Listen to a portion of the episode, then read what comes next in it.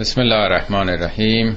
سوره روم از آیه 28 به بعد. جلسه سوم هستیم.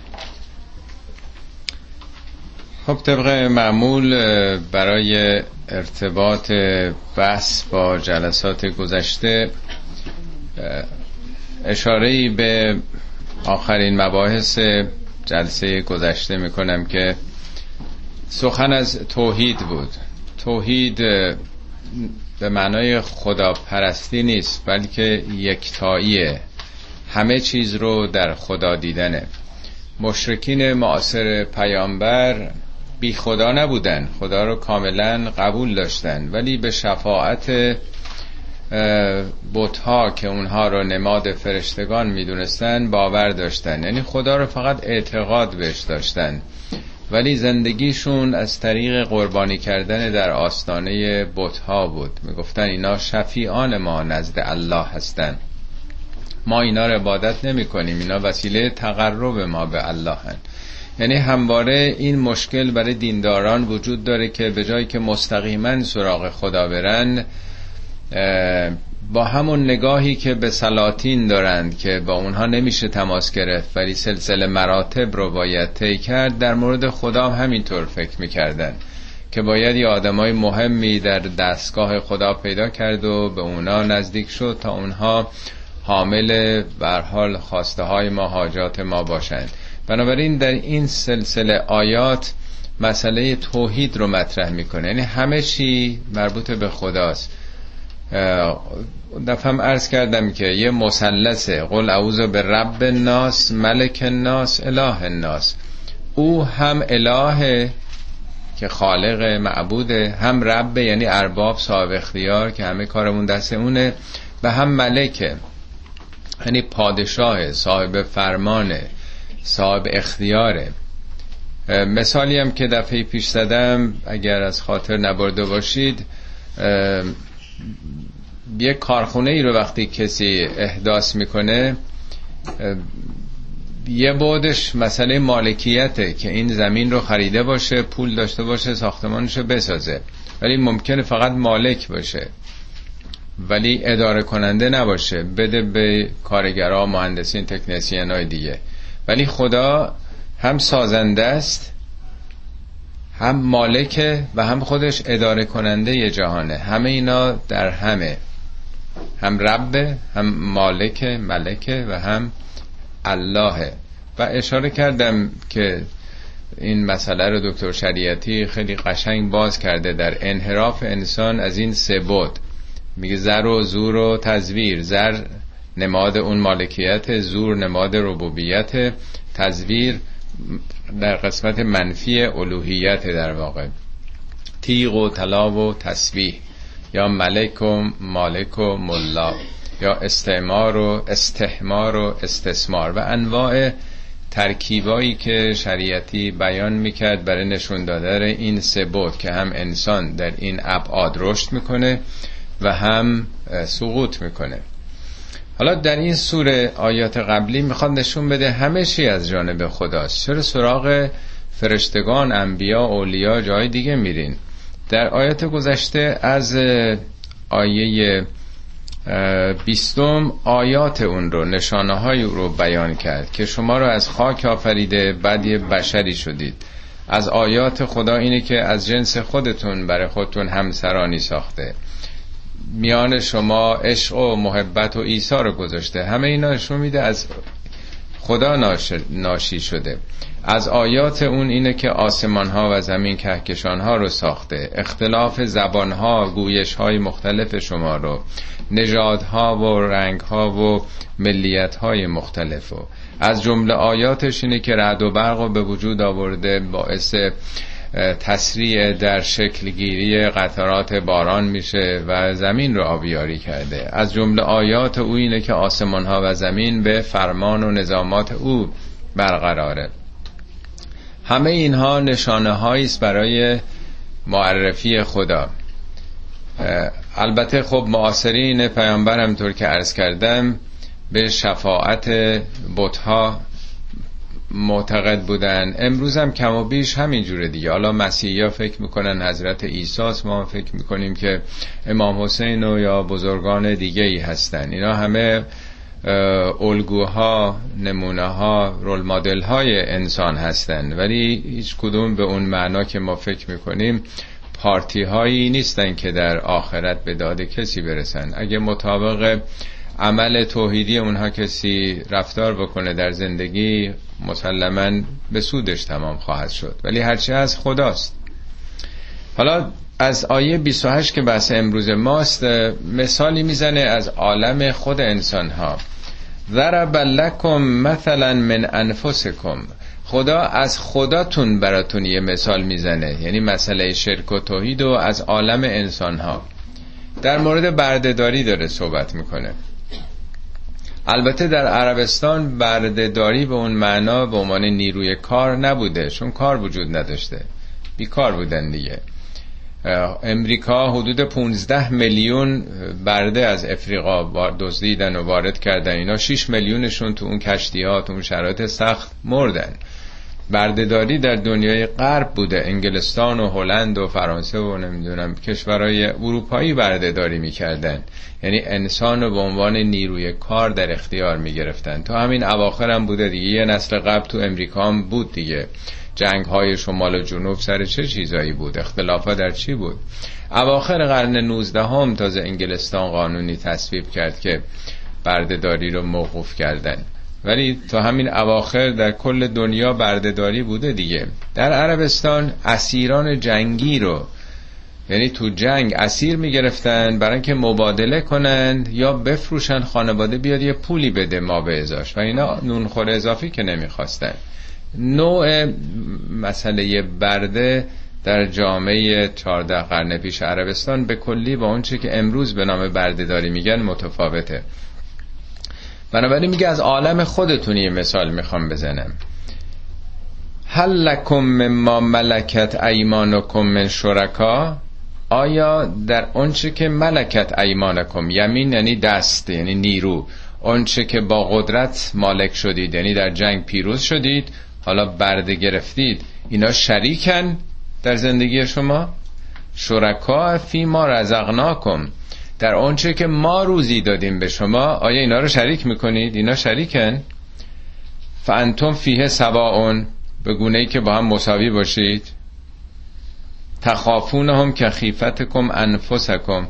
از اونا بیم داشته باشید همونطور که از خداتون دارید. یعنی آدمای آزاده خب ممکنه شریک باشن در انبال همدیگه کلا سر همدیگه بذارن. انبال همدیگه رو تصاحب بکنن. ولی برده که مالک خودش هم نبوده.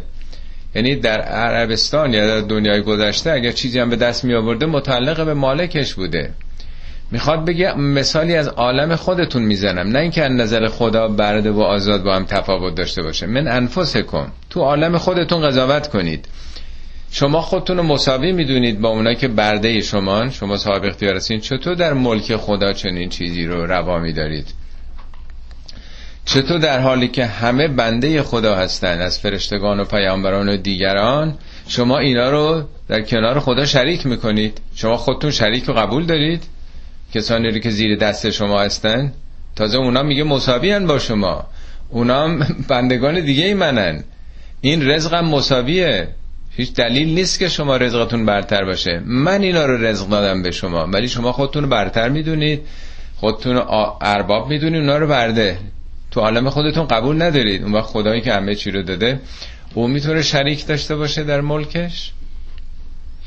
کذالک نفصل الآیات لقوم یعقلون. ما این چنین آیات رو نشانه ها رو تفصیل میدیم. تفصیل نه به معنای مقابل مجمله مفصل بودن. تفصیل یعنی با جزئیات با دیتیل. یه وقت یه دوربینی خیلی دقیقه تمام چین و چروک ها و موی صورت رو هم می‌گیره. این میشه تفصیل در واقع. فصل یعنی جدایی. همه چی رو جدا نشون میده. یعنی این آیاتی که من میگم بحثای فلسفی نیست.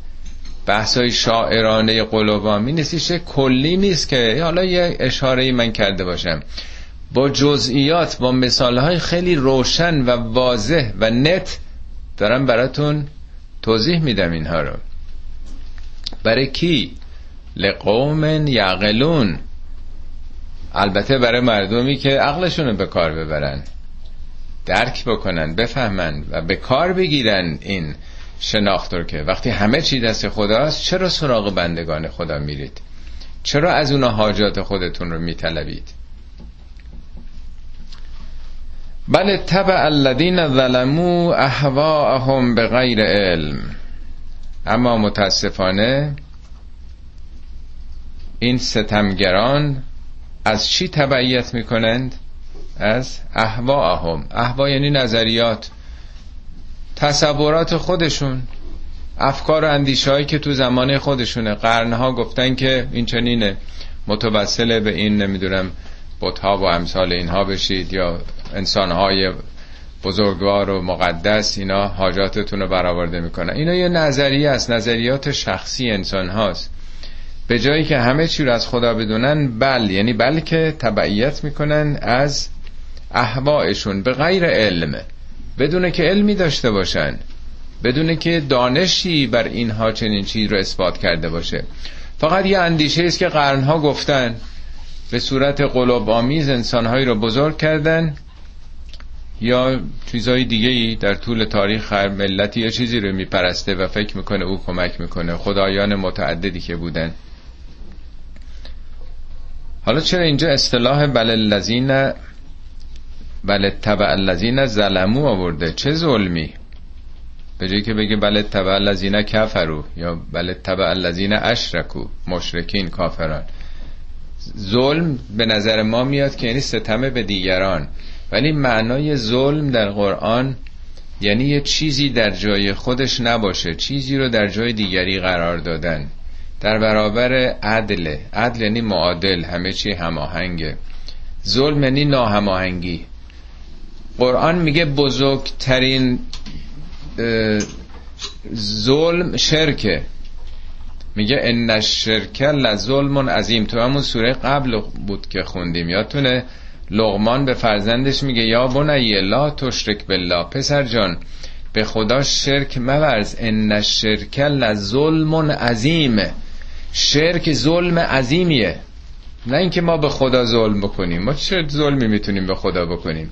یعنی این خیلی عوضیه این فکر که آدم خدا رو قبول داشته باشه بعد فکر کنه یک کسان دیگه ای یه نیروهای دیگه ای نقشی دارن در این جهان به جز او. میگه این خیلی حرف پرتیه حرف وارونه معنای ظلم همینه دیگه. اونم ظلم عظیم شرک. بنابراین به این خاطر اینجا میگه اینا ظالمن. یعنی این نحوه مشرکان زندگی کردن این بزرگترین ظلمه. نه به دیگران به خود انسان. بیشتر تو قرآن ظلم به نفس خود اومده. تو خودتو تباه کردی با این اندیشه غیر توحیدی خودت. فمن یهدی من ادل الله و ما لهم من ناصرین. حالا چه کسی می‌خواد این آدمی رو که خدا گمراهش کرده هدایت کنه؟ البته خدا که کسی رو گمراه نمی‌کنه.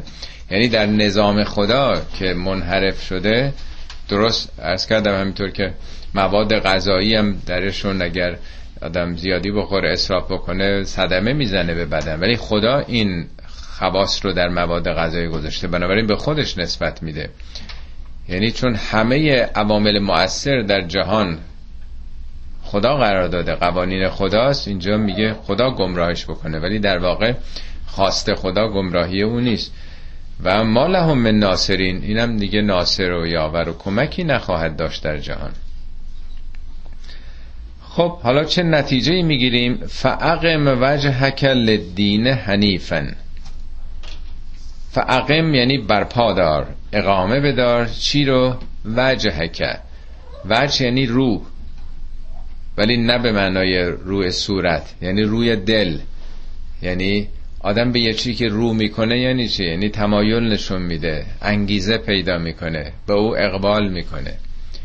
یعنی هدف تو روی کرده تو توجه تو به سوی چی ببر؟ به سوی دین قیم. قیم یعنی به پادارنده انسانو بالا میاره رشد میده تکامل میبخشه. خود عقم اقامه داشتنم یعنی جدی گرفتن دیگه. هر چیزی رو که ما اهمیت ندیم رو زمین میفته زیر دست و پاس. ولی اگه بهش اهمیت میدیم یه چیزای قیمتی تو خونه داشته باشیم تو تاخشه می‌ذاریم دیگه. معمولا چیزایی که اهمیت آدم میده بالا میبرتش دیگه. این اصطلاح البته. قرآن میگه عقیم الوزن وزن رو اقامه بکنید. یعنی سنجش رو عدالت رو در معاملاتتون جدی بگیرید. یا عقیم و شهادت لله. اگر کسی مظلوم واقع شده به خاطر خدا برین شهادت بدین. اقامه بکنید این موضوع رو. نذارید شهادت دادن برای مظلومان بی اهمیت باشه. برپا بدارید این رو جدی بگیرید. یکی از مسائلی که باید جدی گرفت اقامه کرد هدفهای زندگی است.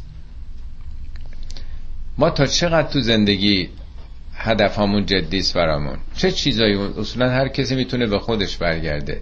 چه چیزایی براش خیلی اهمیت داره؟ شب خوابش رو می‌بینه. صبح به اون امید بیدار میشه.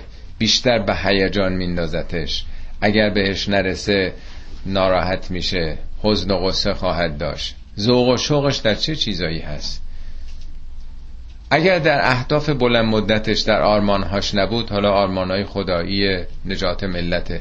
نشون میده که اینا رو اقامه نکرده جدی نگرفته. هست تو زندگی ها ولی شرخ پنجمه. چرخ پنجم زندگیه. اصل و اساس نیست. اساس همون زندگی غریزیه دیگه. خورد و خواب و خوراک و شهوات همه این چیزا که اکثریت مردم دارن. میگه اهداف تو روی کردها تو آرمان تو عقم به پا بدار. به سوی چی؟ به سوی اون دین قیم. دین یعنی قانون نظام. اون مبانی که خداوند قرار داده. اون رو راهنمای زندگی خودت قرار بده. به چه حالت؟ حنیفن حنیف یعنی حقگرا. با انگیزه و نیتی که می‌خوای به سوی حق بری. هنف ریشه حنیف هنفه است. معنای مقابلش جنفه است. جنفه و هنفه مقابل همه. هنفه یعنی میل از باطل از گمراهی به سوی هدایت و آگاهی. جنفه برعکسه. یک کسی انگیزه و تمایلش هی به سمت منفیه. بیشتر آدم ها خونسردن. حالت خونسا هستن. حالا شد شد نشد نشد. ولی در وجود بعضی ها یک انگیزه یک موتیشن خیلی قوی وجود داره که هرچی بیشتر خودشون رو به کمال ببرن. اینه بهش میگن حنیفوار. دائما آدم یک دینامیزمی درش باشه که می‌خواد هی به جلو بره. کلمه حنیف یعنی حنیفن ده بار در قرآن اومده هشت بارش درباره حضرت ابراهیمه. در مورد هیچ پیامبری دیگه نیست تو قرآن. چرا قرآن ابراهیم گفته حنیفن مسلمن و ما کان من المشرکین؟ او براستی حنیف بود. از همون دوران نوجوانیش تو اون جامعه که توجهات مردم به ستاره پرستی و ماه و خورشید و اینا بوده یه دورانی دنبال ستاره پرستی بود. ولی دنبال حقیقت بود فکر می‌کرد سرسپرده نبود. بعد می‌ذاره کنار میره سراغ ماه. بعد می‌بینه نه اینم افول می‌کنه. میره سراغ خورشید. این یه حرکت رو نشون میده دیگه. یه انگیزه که من می‌خوام به سمت حق برم پله پله دارم جلو میرم. حالا داستانش آخر میگه انی وجهت و وجهی للذی فطر از سماوات و الارض من وجهم و روم و به سمت اون کسی که همه اینا رو آفریده می‌خوام بکنم. بعد پله پله میره جلو. در میفته با اون مردم به خاطر اون بود پرستی ها با پدرش حتی. خیلی محترمانه البته. بحث می‌کنه. یه نوجوان تو چند هزار سال پیش که اصلا بچه ها آدم حساب نمی شدن انقدر شخصیت داره. آخرم که در اواخر عمرشون فرزند رو اسماعیل رو پیدا می‌کنه در اون آزمونی که خدا می‌خواد ببینه این حاضر قربانی کنه حتی از عزیزترین دلبندش هم میگذره. اینا همش یه حرکت دیگه. هی می‌خواد بره به سمت حق خالصتر بشه. بنابراین نماد حق گرایی در قرآن ابراهیمه. با تمام وجود داره میره جلو. نمی‌خواد متوقف بشه. هرچی خالصتر بیشتر. میگه حالا چگونه به سمت دین رو بکن؟ حنیفن این حالتشه. حق گرایانه دائما هی بخوا خالص بشی. هی به خودت نگاه بکن. من آیا به جز خدا به چیزهای دیگه فکر می‌کنم؟ به منافع شخصی خودم. آیا خودپرستم یا خداپرست؟ کجاها پا رو خودم گذاشتم به خاطر خدا؟ یا کجاها پا گذاشتم رو حق و حقیقت به خاطر منافع شخص خودم؟ یا خانواده خودم؟ یا دوستان خودم؟ خیشان خودم؟ این دائما آدم می‌تونه یک چکن بلنس بکنه خودش دیگه. ببینه که چگونه است. تا کجا جلو رفته؟ یه ارزیابی عمل کرده میشه داشت. اینه که میگه دائما حنیفوار به سوی اون راهنمای عمل. به اون کلیاتی که راهنمای زندگی توست نگاه بکن. فطرت الله التي فطرت الله التي فطر الناس علیها. این دین یه دین تحمیلی که نیست. ساخته شده توسط انسان ها که نیست. این کلمات رو که پیامبر از خودش در نیورده ساخته ذهن خودش نیست. اینا مطابق فطرت توه. فطرت یعنی ساختار وجودیت. فطرت الله التي فطر الناس علیها. این یک نوع فطرت خدایی است که انسان رو بر او آفریده. یعنی آفریده شده این دین. این کلمات الفاظ نیست. این فطرت خداست. خدا این چنین قرار داده. فتره یعنی آفرینش دیگه. فترن فتر از سماوات و الارض. خداوند مثل معناش مثل خلقه ولی از عدم آفریدنه. لا تبدیل لخلق الله. خلقت خدام که تبدیل نمیشه عوض و بدل نمیشه. بگیم حالا مثل 1400 سال پیش این حرفا بود حالا دیگه نیست. مبدل نمیشه در طول زمان. لا تبدیل لخلق الله. ذالک دین القیم. این دین قیم. قیم یعنی آدم ها رو رشد میده بالا می‌بره. حالا اگر ما پایین آمدیم عقب افتادیم ته جدول های آمار موضوعات مختلف در دنیا رفتیم. این تقصیر این دینه یا تقصیر بیدینی امثال بنده است؟ یعنی عدم شناخت دین و عدم عملکرد توحیدی به اون دینه. وگرنه دین که فقط شناسنامه نیست. اگر نشناسیم خدا رو او رو محور زندگی قرار ندیم و مطابق آین او زندگی نکنیم چه دینی چه تأثیری می‌گذاره؟ آیا تو هزار نفر تو جامعه مسلمان شیعه ما یه نفر شما پیدا می‌کنی نسبت یک بر هزار که معنای نمازش رو بدونه قرآن رو بشناسه معناش رو بدونه و مطابق این اصول زندگی بکنه؟ خب چه انتظاری داریم؟ بنابراین میگه واقعیتش اینه که اون دین شما رو بالا می‌بره رشد میده. به مراتب متعالی و مترقی می‌رسید. ولکن اکثر الناس لا یعلمون ولی بیشتر مردم نمی‌دونن علم ندارن. حالا چگونه به سوی اون دین خدا بریم؟ چهار مرحله رو تو آیه بعدی مشخص کرده. منیبین الیه. انابه یعنی بازگشت دیگه. معنا شبیه توبه است. ولی توبه معمولا یه بازگشته ولی انابه دائما بازگشت کردنه. بارها صحبت کردیم به زنبور اصل میگن نوب در زبان عربی. چون مرتب به لانه برمیگرده به کندوش برمیگرده. یعنی مرتب میره اصل میاره شهد گل میاره بر میره و میاد میره و میاد. در واقع ما مثل ناخدای کشتی بادی هستیم در اقیانوس زندگی سرنوشت که دائما امواج دریا ما رو به چپ و راست داره میکشونه. دائما خطر گرداب ها و غرق شدن هست. ناخدای کشتی دائما باید مراقبت بکنه با اون قطنمایی که داره با اون نقشه که داره که من با چه زاویه‌ای باید برم تا برسم به مقصدی که مورد نظر من هست. دائما تصحیح مسیر بکنه. اینو بهش میگن منیب. آدم منیب کسی است که دائما مراقبت می‌کنه.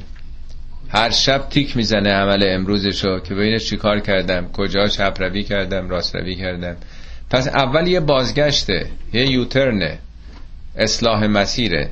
یک تا هر کار خلاف و خطایی کردی برگرد. تصحیح مسیر کن. دو و تقوه از این به بعد پروای او رو داشته باش. تقوا همون سلف کنترل دیگه. حالا دیگه خودتو مراقبت بکن. یعنی مراقبش کشتی وجود داد این ور نره. دچار خشم و غضب و حرس و حسد و آز نشی. خب تو مهار بکن. سوم عقیم و سلات. سلات رو نماز ترجمه می‌کنم ولی معنای سلات روی کرده به خداست. خب حالا که تو برگشتی حالا که خودتو مهار می‌کنی حالا نگاه کن به خدا به او رو بیار. برای که مثل خدا بشی ارزش های خدایی رو پیدا کنی. صفات خدا در وجودت تجلی پیدا کنه تحقق پیدا کنه. چهارم ولا تکونو من المشرکین. مواظب باش هیچ انگیزه و عامل دیگه ای رو دخالت ندی در خدا پرستی تو وقتی به او رو کردی فقط او رو ببین. این نمیشه آدم عاشق کسی باشه این وسط های توجهش این برابر باشه. اینکه چه عشقی. اگه واقعا متوجه او هستی خالصانه عاشق باش. نه اینکه هوس و هرزگی و توجه به جاهای دیگه. پس چهار مرحله است. یک بازگشت به خدا. دو مهار نفس سرکش. سه روی کرده به خدا. چهارم فاصله گرفتن از شرک یعنی اخلاص یعنی پاک بودن نوع دینداری. اما مشرکین کیا هستن؟ من الذین فرقوا دینهم. اونایی که در دینشون تفرقه پیدا کردن متفرق شدن. چگونه؟ و کانو شیعه ان شیعه شیعه شدن. شیعه یعنی پیرو. کسی که پی کسی میره. حالا ممکنه بد باشه یا خوب باشه. در قرآن هستش که میگه ابراهیم شیعه نوح بود. و این من, نه من شیعتهی ابراهیم. داستان نوح میگه از شیعیان نوح ابراهیم بود. البته همزمان که نبودن. یعنی پیرو خط فکری و اندیشه او بود. ممکنه نمی‌دونم هزار سالم فاصله داشتن. شاید بیشتر. یعنی خط او رو تعقیب می‌کرد. داستان حضرت موسی رو تو قرآن خوندین که میگه از کاخ وقتی آمد بیرون اون موقعی که در کاخ فرعون زندگی می‌کرد دید دو نفر دعواشون شده. میگه یکی از دشمنانش بود و هازا من شیعته یکی از شیعیانش بود. یعنی پیرو موسی بوده دیگه. فرعون هم میگه که نه فرعون علا فی الارض. خیلی گردن کشی کرد و جعل اهلها شیعن فرعون ملتش رو شیعه کرد. نه شیعه سنی. شیعه شیعه. میگه تفرقه بنداز و حکومت کن دیگه. نمیذاش مردم تجمع بکنن وحدت پیدا بکنن. این فقط زمان ما که نیست زمان فرعون قبلی هم بوده دیگه. می‌بینیم جوامعی که فرعونی زندگی می‌کنن نمی‌ذارن مردم تجمع بکنن با هم اتحاد پیدا کنن. باید مردم خورد بشن تیکه تیکه بشن تا راحت بشه تو سرشون زد. تفرقه بندازه حکومت کن. یا تفرقه آدم بندازه بین مردم یا خودش نداره وحدت ها حاصل بشه. بنابراین معنای شیعه بودن یعنی پیرو اشخاص. این مورید اون آقاست این مورید اون آقاست این از این کتاب رساله تقلید می‌کنه اون از اون رساله اون از اون رساله. ما چند تا آیت الله العظما داریم که هم, هم رساله نوشتن؟ پیروان اینا چگونه عمل می‌کنن با هم دیگه؟ در که قرآن میگه و به حبل الله جمیعا. اینو محکم بگیرید. اعتصام یعنی چنگ زدن به کتاب خدا. ولا تفرقو تو مرید این آقا اون مرید اون آقا. این تفرقات چیه؟ این جنگ هفتاد و دو ملت چیه؟ جنگ هفتاد و دو ملت همه را عذر بنه چون ندیدند حقیقت ره افسانه زدند. حالا تنها در ملت ما نیست. یعنی میگه مشکل اینه. شرک همینه. حالا چرا میگه این شرکه؟ چرا شرکه؟ برای که این آقا حاضر نیست که بگه ما همه با هم یکی هستیم. این می‌خواد خودش رئیس بشه اون می‌خواد خودش رئیس بشه. رقابت دیگه. بین پیروانم رقابته. یعنی همش منیت هاست. منیت شرک دیگه. بزرگترین شرک شریک شدن خود با خداست. شرکت سامی خود و خدا. البته معمولا 90 95 درصد خود یه درصدی هم خدا برای روز مباداست. که اگر مشکلی داشتیم او رو هم داشته باشیم دیگه. خرجش بکنیم برای هوایجمون پس میگه مشرکین مهمترینش همین هستن که دین رو تیکه تیکش کردند. کل حزب به ما لدیهم فرهون هر حزبی به اونچه که نزد خودشه خوشحاله. ما میگیم ما اهل بیت پیامبر اونا میگن سنت پیامبر. هر کدوم خوشیم. درست مثل یک گوسفندی رو قربانی بکنن یه عده برین سرش قارت بکنن هر کسی یه تیکش رو چنگ بزنه. دیدین مثل درندگانی که تو صحرا یه حیوانی رو می‌کشن قربانی می‌کنن چه جوری با چنگ و دندون. یعنی این وحدت یک موجود رو تیکه تیکش می‌کنن. همه هم خوشن که یکی رونش رو گرفته یکی نمی‌دونم پاشو گرفته. این اصطلاح حتما شنیدیم میگه حقیقت نزد همگان است.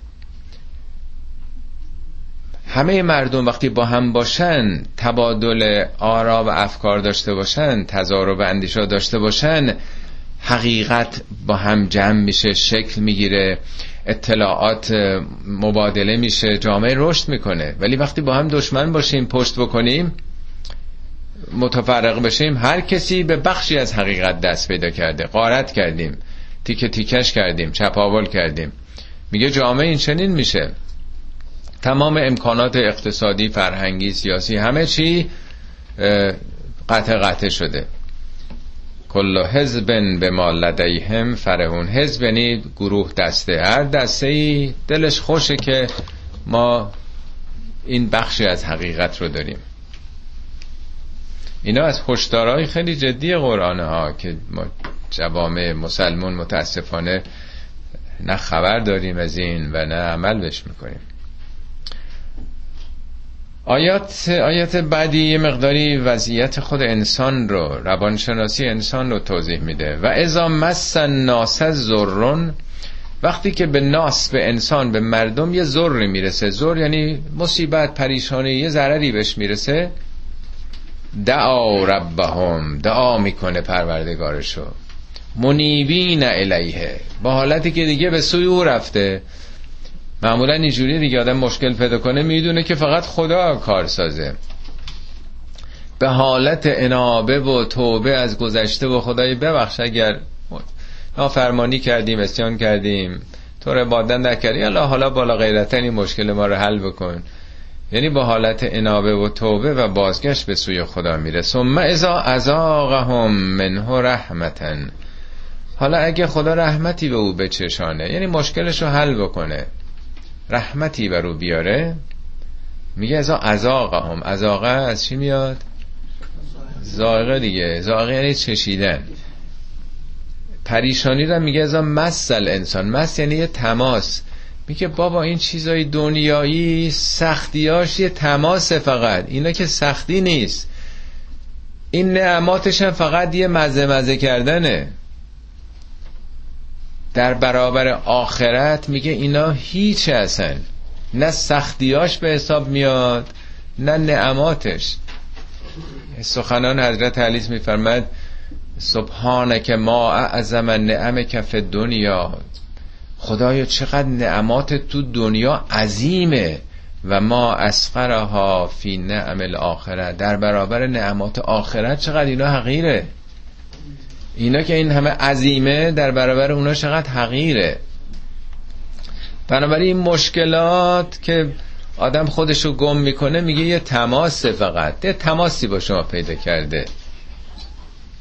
نعمت خدام یه زائقه است فقط چشیدین. وقتی هم که حالا خدا مشکلتون رو به رحمت خودش برمیداره ازا فریق منهم به ربهم یشرکون. فریقی از مردم ادهی از مردم نادیده می‌گیرن شرک میبرزن بارها تو قرآن این تعبیر آمده. میگه موقع مشکلات تو دریا هستین دچار طوفان میشین در معرض غرق شدن قرار می‌گیرید. چه دعاهای عریض و طویلی می‌کنید. به محضی که به ساحل نجات می‌رسین اصلا انگار نه انگار که او رو میخواندید یه جا میگه که وقتی که دو نفر با هم ازدواج می‌کنن و نطفه ای بسته میشه و یواش یواش میگه احساس سنگینی می‌کنه اون خانوم دعا می‌کنن دو طرف. خدایا اگه به ما یه بچه سالمی بدی لنکونن من شاکری ما خیلی مخلصت هستیم خیلی شاکر میگه بعد از اینکه خدا بهشون میده جعل له شرکا شرکایی برای خدا قرار میده. یعنی چی؟ قبلا از خدا می‌خواستن. حالا که یه بچه سالمی آمده خدا پدر دکتره رو بیامرزا عجب. خوب سزارین کرد. یا مثلا این ویتامینا رو می‌خورد خانم یا مثلا پیاده روی خوب می‌کرد یا نمی‌دونم چی. هزار تو عامل دیگه پیدا میشه که کردیتشو به چیزای دیگه آدم بده. همیشه همینطوره معمولا. میگه این خب یه نوع شرکه. ببینید این تو این عادت امروز داره به انواع شرک ها رو نشون میده. ما فکر کنیم شرک فقط بت پرستیه شرک در لحظات زندگی روزانه ما خودشو داره نشون میده. پیامبر فرمود شرک در وجود مؤمن مثل راه رفتن مورچه در شب تاریک روی سنگ سیاه نادیدنیه. مورچه که خودش کوچیکه رو سنگ سیاه هم راه بره اونم تو شب. چقدر نادیدنی تو وجود مؤمن. یعنی اینقدر آدم باید مراقب باشه که کاراش اگه معتقد به خدا هست در مسیر توحیدی باشه. نه انگیزه های خودی. انقدر ظریفه. حالا میگه اونایی که این کارو می‌کنند نتیجهش چی میشه؟ لیک فرو به ما آتیناهم. این لام لام نتیجه و قایته نتیجهش این میشه که اون چیزایی که ما بهشون دادیم به جای شکر کفران می‌کنن. نادیده می‌گیرن نسبت میدن به عوامل دیگه. فتمتعو. خیلی خوب. بهرمند باشید. بخورید. استفاده کنید. فسوف تعلمون به زودی خودتون نتیجهش رو خواهید دید. ام انزلنا علیهم سلطانن آیا بر این کارشون بر شرک ورزیشون یه سلطانی دارن؟ سلطان به معنای دلیلی است که آدم رو مسلط می‌کنه می‌تونه پاسخ بده. نه به معنای سلطان پادشاه. سلطان عامل تسلط دنده است. آدمی که منطقش قوی تره دست بالاتر داره دیگه. منطقش برتر مسلط میشه در مجادله. آیا اینا یک دلیل قوی و مسلطی دارن؟ فهو یتکلم و به ما کانو بهی یشرکون که به آنچه دارن شرک میورزند این دلیلشون تکلم بکنه. تکلم یعنی گویا باشه. منظور نیست که دلیل که حرف نمی‌زنه. یعنی این دلیلشون گویای شرکشون باشه. اگر متوسل شده به فلان امامزاده یا هوایچ تای چای جمع کران انداخته آیا دلیل قوی و منطق برتری داره که این سخنگوی عملش باشه؟ گویا باشه و اینو بتونه رو بکنه؟ یک برگ برنده است که بزنه. چنین چیزی دارن؟ و ازا ازقنا الناس رحمتا فرهو بها. انسان ها همینه که یه رحمتی ما بهشون بدیم خیلی خودشونو گم می‌کنن سرمست میشن. و ان هم سیعتون به ما قدمت ایدیهم. حالا اگه گرفتار مشکلی بشیم مشکلی بشند که دست های خودشون پیش فرستاده یعنی عملکرد خودشونه. خودشون این کارا رو کردن عوارضش رو به صلاح تولید کردن. ازاهم یغنتون. اون وقت نومید میشن. میگن فلانی با یه قوره سردیش می‌کنه با یه مبیز گرمیش می‌کنه دیگه. یا در قرآن است که میگه ان اللاسه ان الانسان خلق هلوعا انسان هلو آفریده شده. هلو یعنی چی؟ ازا مسته و شر و جزوعا وقتی یه شری بهش می‌رسه هزم می‌کنه خودشو گم می‌کنه بیتاب میشه فشار خونش میره بالا. و ازا مسته الخیر منوعا وقتی به خیری می‌رسه نمیده به کسی. یادش نمیافته که خودش چقدر محتاج این بیظرفیتی رو نشون میده. نه ظرفیت تحمل مصیبت ها رو آدم داره نه تحمل داشتن و از این بر خودشو گم می‌کنه رو به این طرف از این بر قش می‌کنه یا از اون بر قش می‌کنه. اولم یرو ان الله یبسط الرزق لمن یشاء و یقدر. آیا نمی‌دونن که این خداست که رزق و روزی رو طبق یه مشیتی یه منطق و حساب و کتابی برای دی بست میده گشایش میده و یقدر قدر یعنی اندازه محدودش می‌کنه. آدما که مساوی نیستن یکی آیکیوش نمی‌دونم 70 80 یکی 50 یکی نیروی بدنیش قویه بیشتر می‌تونه کار کنه بیشتر در بیاره یکی نمی‌تونه. همه پزشک میشن ولی تو پزشکا چند درصدشون پزشکای معروف میشن جراحای معروف میشن که به اون مراجعه می‌کنن. مهندسین هم همینطور. قاضی هم همینطور. بنابراین چون تفاوت های ژنتیکی وجود داره استعدادا اکتساب ها وجود داره زمینه های مختلف آدما یه جور نیستن. پس مشیت هم طبق قانون خدا متفا... رزق و روزی هم متفاوت خواهد بود. اینم اتفاقا جزو چیزای خیر دنیاست. و این همه اگه یه جور میشه همه می‌خواستم رو استاد دانشگاه بشه. کسی کار دیگه نمی‌کرد. لازم خیاط بنا نونبا نمی‌دونم کارگر کشاورز همه چی باشن که اینا با هم کار بکنن دیگه. پس میگه خدا این رزق و روزی رو داده. البته اینا دلیل برتری انسان ها نیست. این برای نظام و تعادلی است. ان فی ذالک لآیات لقوم یؤمنون. در همین مسئله تفاوت استعدادها و زمینه های رشد و هوش آدم این آیه است برای مردمی که ایمان بیارن. ما مثل محصولات کارخونه ای که صد درصد مثل هم نیستیم. ما با هم تفاوت داریم. یکی ذوق هنری داره که خط نویسی یکی موسیقی یکی نقاشی یکی نمی‌دونم ذوق هنر. هر کسی یه جوری داره هست دیگه. خدا این مجموعه رو با هم متعادل کرده. خب حالا که اینطوریه فعات با حقه و المسکینه و ابن سبیل حالا حقشونو بده. نمیگه صدقه سری بده به خیشابند اگه تو فامیلتون خیشابندانتون محتاجی وجود داره گرفتاری وجود داره فعات پس بده پس یعنی نتیجه مطلب آیه قبله. زل قربا اونی کسی که با تو قرابت داره خیشاوندته. چی چی رو بده حقشو بده. پیامبر فرمود ان فی المال حق سه و زکات. به جز زکات در حقوق و در دارایی شما حقی برای دیگران هست. یعنی یه درصدی نمی‌تونه بگه من مالیاتمو دادم خمس و زکاتم هم دادم. نمیشه که یکی شب گرسنه بخوابه آدم پول زیادی هم داشته باشه. میگه حقشونو بده. دیگران در انبال شما حقوقی دارن. حق فامیلتو بده حق مسکین رو بده. مسکین کسی است که زمینگیر شده و حق ابن سبیل. ابن سبیل رو در راه مانده ترجمه کردن که به نظر بنده خیلی منطقی نمیاد. خب اون موقع سفری نمی‌رفتن. مثلا نه جاده بوده نه راه نه مسافر خونه کی سفر می‌رفته؟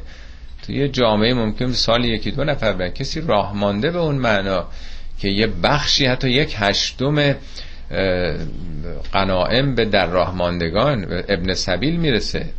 سبیل تو قرآن همواره در ارتباط با جهاد و این حرفا اومده. قتال و جهاد و یعنی اونایی که فرزندان راه خدان یعنی به نظر من بیشتر به خانواده های شهیدان فرزندان یتیم اینها تعلق پیدا می‌کنه. به خصوص اون موقع تو اون جنگ ها یه مرتبه مثل جنگ اوهد یه چهارم سپاه کشته شدن. چقدر بچه میمونه یتیم؟ اینا ابن سبیلن. ابن سبیل اللهن فرزندان راه خدان. در اون راه تولید شدن اینها. پس برای نگهداری اون محرومان خانوادهای بی سرپرست حقی دارن. شما نمی‌تونین نادیده بگیرین اون رو. ذالک خیر للذین یریدون وجه الله و اولئک هم المفلحون. این کار بهتره برای کسانی که یریدون یعنی اراده می‌کنند وجه الله رو. وجه الله یعنی چی؟ خدا که صورت نداره وجه نداره. یعنی جهت خدایی رو. برای اونایی که هدف خدایی دارن این کار بهتره. به سمت خدا می‌خوان برن به سوی خدا می‌خوان برن. و اولائکه هم المفلحون. اینا مفلحند. فلحه یعنی شکفتن یا شکافته شدن. فل... کشاورزا میگن فلاح چون زمین رو شخ می‌زنه میشکافه. به زمین امکان میده که این دانه از دل زمین بیاد بیرون تبدیل به یه نهال برومند و باروری بشه. فلاح یعنی ترجمه می‌کنن رستگاری ولی معنای درستش شکوفان شدنه فلوریش شدنه ما یک سلسله استعدادایی در نهادمون هست. اینا باید به گل بنشینه. باید این استعدادا از قوه به فعل برسه. تحقق پیدا کنه فعلیت پیدا کنه. مفلح کسی است که به این حالت رسیده. یا میگن این کار تو رو به فلاح میرسونه یعنی تو رو شکوفان می‌کنه. و ما آتیتم من ربن لیربو و فی اموال الناس فلا یربو عند الله. حالا آیه قبلی راجبه همین کمک کردن به مردم دیگه زکات دادن احسان کردن انفاق کردن. ولی در برابرش یه عده چیکار می‌کنن؟ نزول خوری می‌کنن دیگه نیست؟ ربا میدن. یعنی نه تنها به مردم نمیدن بلکه می‌خوان چیکار کنن؟ و ما آتیتم من ربن اون ربایی که می‌دید. لیربو و فی اموال ناس تا در اموال مردم زاد و ولد بکنه اضافه بشه. یه پولی میده تو زندگی او اضافه میشه. هزار تومن میده میگه هزار دیویست تومن باید به من بدی. دیویست تومن زاد و ولد کرده دیگه. لگر ربوه یعنی بالا آوردن رشد کردن. ربای قدرت داریم تو قرآن ربای ثروت داریم. حالا تو پاورقی توضیح دادم فرصت نیست اینا رو باز بگم. ربا یعنی یه نوع رشد. شما نه تنها پول به دیگران نمی‌دید می‌خواید پولتون نزد مردم افزایش پیدا بکنه.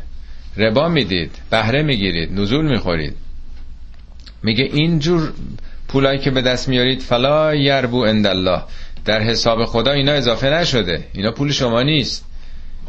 حالا 20 درصد که کسی نمی‌گیره. 40 50 درصد. این 40 50 درصد اضافی من ایران عرض می‌کنم اینجا که نسبتش پایین تره میگه اینا پیش خدا تو حساب خدا اینا حلال نیست اینا مال شما نیست.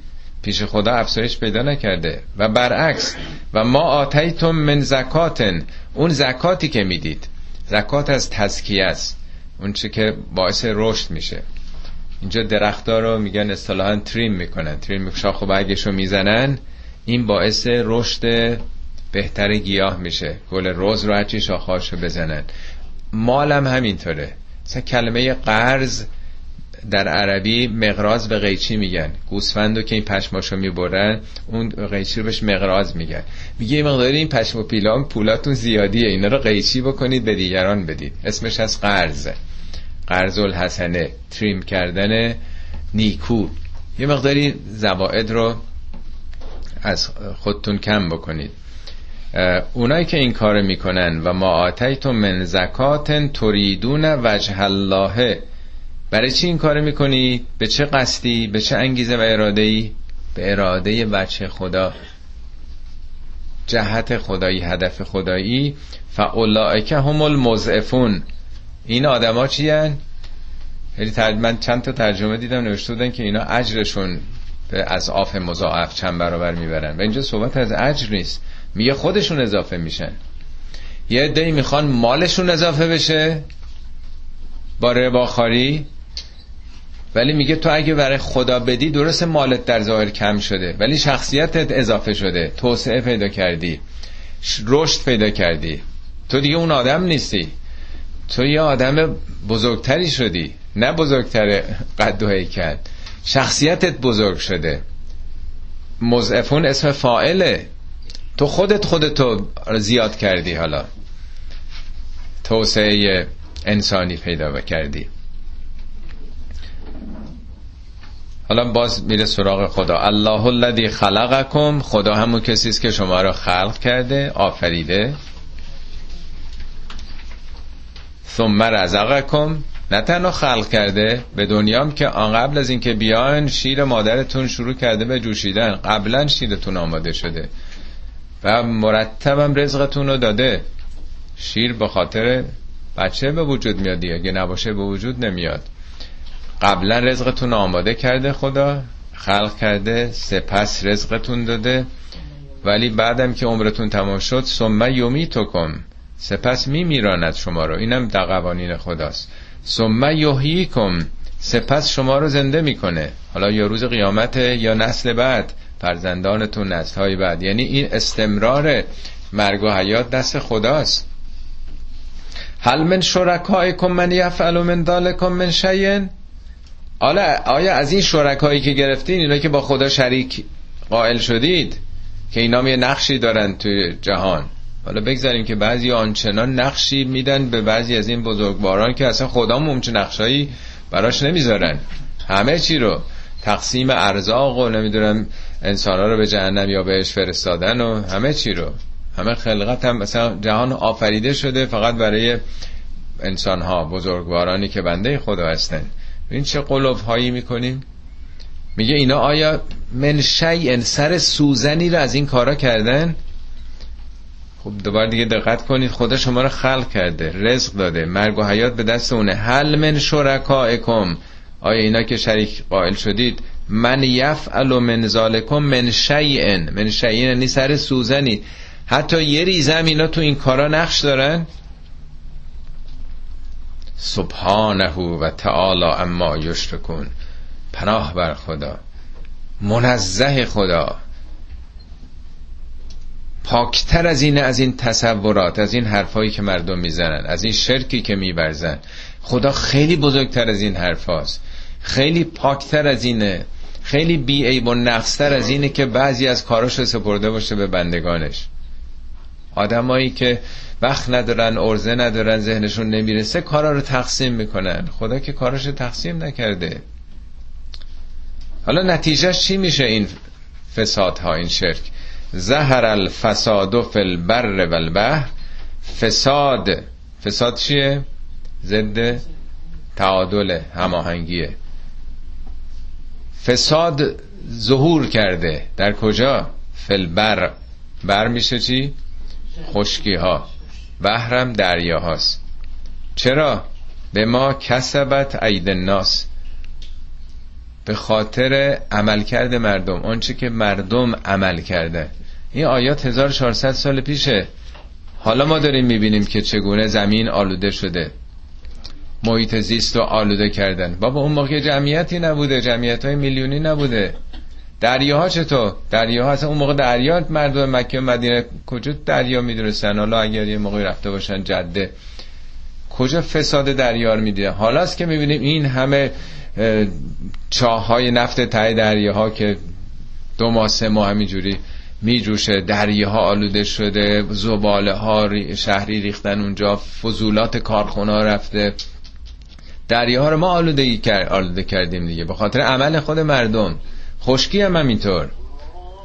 حالا کشورهایی که یه مقداری پیشرفتن و فهمیدن شروع کردن به اصلاح محیط زیست. این مثلا گروه های سبز و اینایی که می‌فهمن که ما چیکار کردیم و داره چگونه زمین به نابودی کشیده میشه کنترل می‌کنن. حتی دیدین که این پمپ بنزینا رو تا 4 5 متر خاکش و چقدر 80 90 هزار دلار خرجش میشه. همه رو باید بردارن. این بنزینایی که ریخته رو زمین نفوذ کرده در طول مثلا 20 سال پیش به پول اون ساختمان پمپ بنزین باید خرج بکنن. این خاک رو بردارن دیگه کجا ببرن؟ خاک جدید بیا اصلا ما که اهمیت نمیدیم. تو اینجا که اصلا من ندیدم چی که بکنه. تو ایران که من یادم موقع که بودیم می‌زد به سر صورت آدم بنزین. همیشه دستای ما این داغی بنزین زده بود. همیشه خیس بود اون ته. اصلا برای مهم نیست که خاک آلوده میشه. حالا چرا اینجا نگفته فلبر و البحر و الهوا اون موقع اصلا گیج می‌شدن. مگه هوا رو میشه آلوده کرد؟ یعنی در طول این 1400 سال پیش نمیفهمیده هوا میشه آلوده شد. هوایی به این وسعت چطور میشه آلودش کرد؟ حالا این طبقه اوزون آلوده کردیم. این آلودگی های این همه اتومبیل رو نمی‌دونم. تو ایران که 70 80 برابر حد مجاز آلودگی هوا. اصلا نمیشه آسمان دید. صد متریش آدم نمی‌تونه ببینه. میگه اینا چرا پدید آمده؟ عملکرد خود انسان هاست. برای چی لیوزیقهم تا بچشن خودشون؟ بعض الذی عملو بعضی از این کارا کردن. همشو که نمیچشین. فعلا یه گوشه شو دارین میچشین. نمی‌دونین چه عوارضی به بار میاره. همه اینا معامل شرکه. آدم میگه چه ارتباطی به شرک داره خودخواهی هست دیگه. منیت هاست رقابت های قدرت ها با همه بی به دیگران به کشورها به ما چه مربوط کره زمین؟ بذار ما کیف خودمون رو بکنیم. الان بیش از همه چین داره صدمه می‌زنه با این رشد فوق العادهش اصلا براشون مهم نیست که چه بلایی سر کره زمین داره میاد. ما هم که اصلا تو مملکت ما مثلا زمین اصلا به ما چه مربوطه؟ یه روایتی هست میگه روز قیامت شما انسان ها سوال میشن. هم از حیوانات و هم از زمین ها از بقا یعنی زمین ها سوال میشه چرا زمین آلوده کردین؟ چرا حیوانات بی جهت حیوانات رو کشتین؟ یعنی هم آدم سوال راجع به خود انسان هاست و هم خلق دیگه خدا و هم چرا درخت کندی بی دلیل؟ به گیاهان صدمه زدی به حیوانات زدی چرا خاک آلوده کردی؟ لعلهم یرجعون. یعنی اینا رو میچشین شما خدا خواسته به سال نتیجهش یه ذره تو دنیا بچشین برای اینکه دست بردارید. لعلهم یرجعون برای اینکه برگردید. یعنی اینا همه چراغ قرمزای لطف خداست که ما اصلاح بکنیم. یه موقعی تو امریکا همه سیگار میکشیدن. حالا دیدن چقدر سرطان و مشکلات به وجود میاره جوامع که دنبال تعقل و تدبر هستن اصلاح می‌کنن دیگه. لعلهم یرجعون. حالا هیچ کسی پدر مادر حق ندارن تو خونم بکشن. 20 20 فوت بعد ساختمان فاصله باشه برن بیرون. تو اتوبوس حق ندارن تو اجتماعات حق ندارن. یواش یواش در 20 سال دیگه می‌بینی هیچ که سیگار نمی‌کشه. حالا میفرستن ایران دیگه میفرستن کشورهای دیگه. مشروبات هم همینجوره. چقدر تقلیل دادن چقدر محدودش کردن. تو خیلی از ایالت ها نمی‌دونم زیر سی سال زیر 20 سال نمی‌تونن بگیرن. حق ندارن تو مجامع حالا رانندگی بکنن حق ندارن مست باشن. همه اینا درس هاییست که بشر داره می‌گیره. یعنی عقل خود بشر داره هدایتش می‌کنه. قل سیرو فل ارز بگو برید سفر بکنید سیر بکنید در زمین.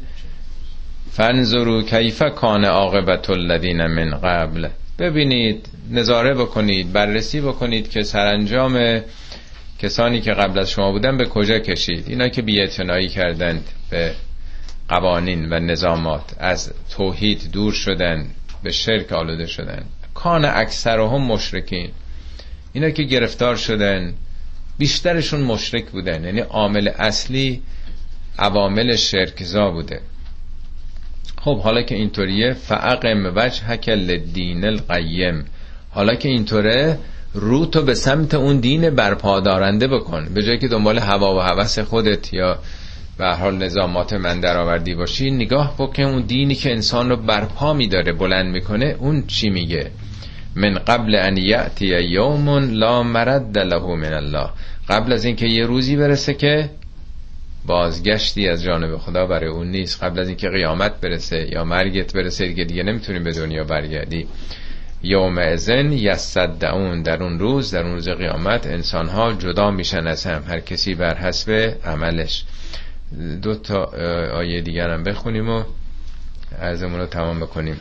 و من کفره فعلیه کفرهو هر کسی که کفر بورزه یعنی این حقایق رو ندیده بگیره. کفر یعنی پوشوندن دیگه ندیده گرفتن. به ضرر خودشه. فعلیه کفرهو کفرش به ضرر خودشه. و من عمل صالحا هر کسی هم کار شایسته بکنه کار خوبی بکنه فل انفسهم یمهدون. برای نفس خودش یمهدون مهد یعنی گهواره دیگه. بچه وقتی قبلا که به دنیا بیاد گهوارش آماده می‌کنن دیگه. ننو که آرام باشه تکونش بدن. قرآن میگه کره زمینم من برای شما مهد کردم. گهواره شماست. قبلا ده ها ها میلیون سال طول کشیده. زمین آماده زندگی ما شده. یمهدون یعنی برای خودشون دارن بسترسازی می‌کنن برای زندگی آیندهشون. اونایی که کار خوب می‌کنن دارن گهواره آینده خودشونو تولد بعدی خودشونو در دنیای دیگه جور می‌کنن. یعنی محیط زیست خودشونو شرایط زندگی خودشونو دارن سامان میدن از حالا. داره خونه آخرت رو می‌سازه. خونه سازی می‌کنه برای آخرتش. لانفسهم برای خودش داره این کار می‌کنه. لیجزی الذین آمنو و عملوا الصالحات من فضلهی این سخنان گفته میشه که وجهتون و روتون رو به سمت دین برپادارنده بکنید. برای که اون کسانی که ایمان آوردند و عمل شایسته کردند از فضل خدا جزا بگیرند. انه لا یحب الکافرین. خدا کافرین رو دوست نداره. حالا ما خیلی چیزها رو دوست نداریم یا دوست داریم ولی چه حاصلی چه فرق می‌کنه؟ ولی دوست داشتن خدا منظور نیست که فقط خدا دوست داره یا دوست نداره. دوست داشتن خدا همون نظاماتشه. حالا چل بار در قرآن این معنا اومده. بعضی جا گفته خدا این کارو دوست نداره. 23 بار مثل این گفته که دوست نداره یا دوست داره. چل تا یه نسبت 23 به 27 خود اینا رو اگه دقت کنید یه چیزایی رو خدا گفته دوست نداره چیزایی رو دوست داره. اون چیزایی که دوست داره یعنی منطبق با نظاماتش انسان پیشرفت می‌کنه. و اینا خدا که مثل ما تأثیر پذیر نیستش که خشم بگیره یا دوست داشته باشه. اینو برای فهم ماست. یعنی تو نظام خدا اینا محبوب این کارا. ولی کفر محبوب نیست. نادیده گرفتن حقیقت و پوشوندن او تو نظام خدا مطلوب نیست. صدق الله العلي العظيم.